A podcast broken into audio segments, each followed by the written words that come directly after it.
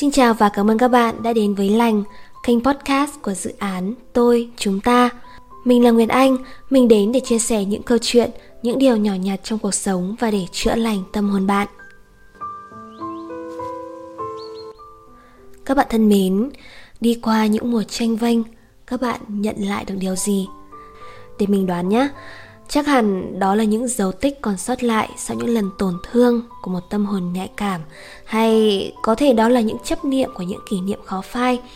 Phải chăng đó là vẻ đẹp của một bông hồng gai góc không ngừng hoàn thiện để mong rằng cuộc sống sẽ nhẹ nhàng hơn với chúng ta? Bạn biết không, cuộc đời này vốn dĩ đầy dẫy những khó khăn, không có gì hoàn mỹ và cũng chẳng công bằng.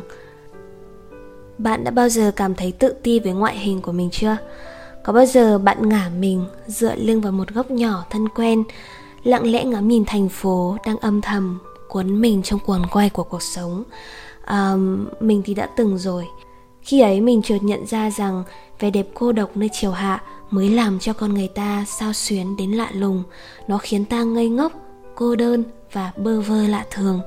Và rồi mình càng chăn trở rằng vẻ đẹp của con người cũng chẳng hậu thuẫn với đời vẫn khiến ta quay cuồng trong vô định và cũng từ đó mình càng thấm thía một câu nói, một người đẹp là một người tìm được một người khen mình đẹp.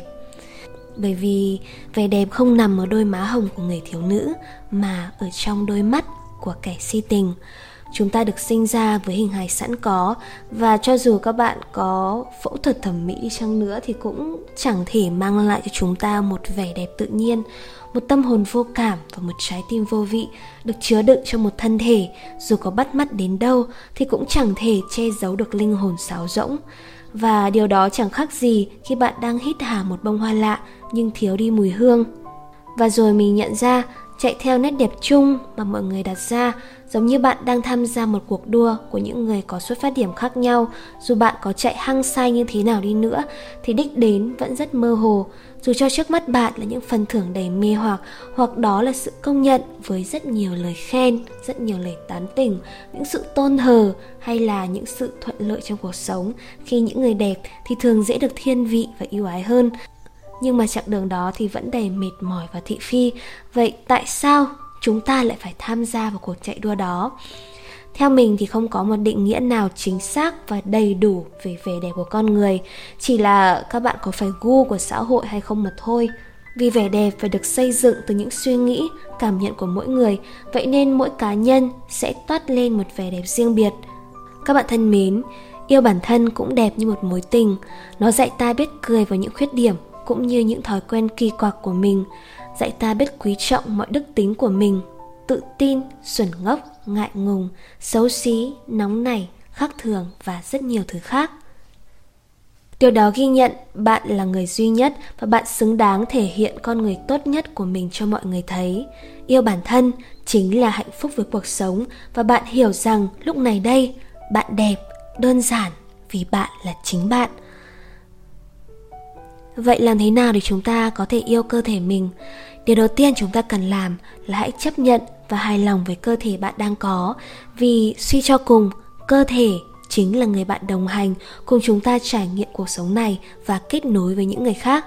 Cơ thể cho bạn bộ não để suy nghĩ, trái tim để cảm nhận, đôi chân để đi khắp nơi, đôi tay để nấu ăn và giọng nói để nói lên những lời yêu thương. Và cơ thể sẵn sàng đáp ứng mọi thứ cho bạn với sự trung thành tuyệt đối. Khi bạn ốm, cơ thể cố hết sức để hồi phục. Khi bạn gặp nguy hiểm, cơ thể bạn đấu tranh để sinh tồn.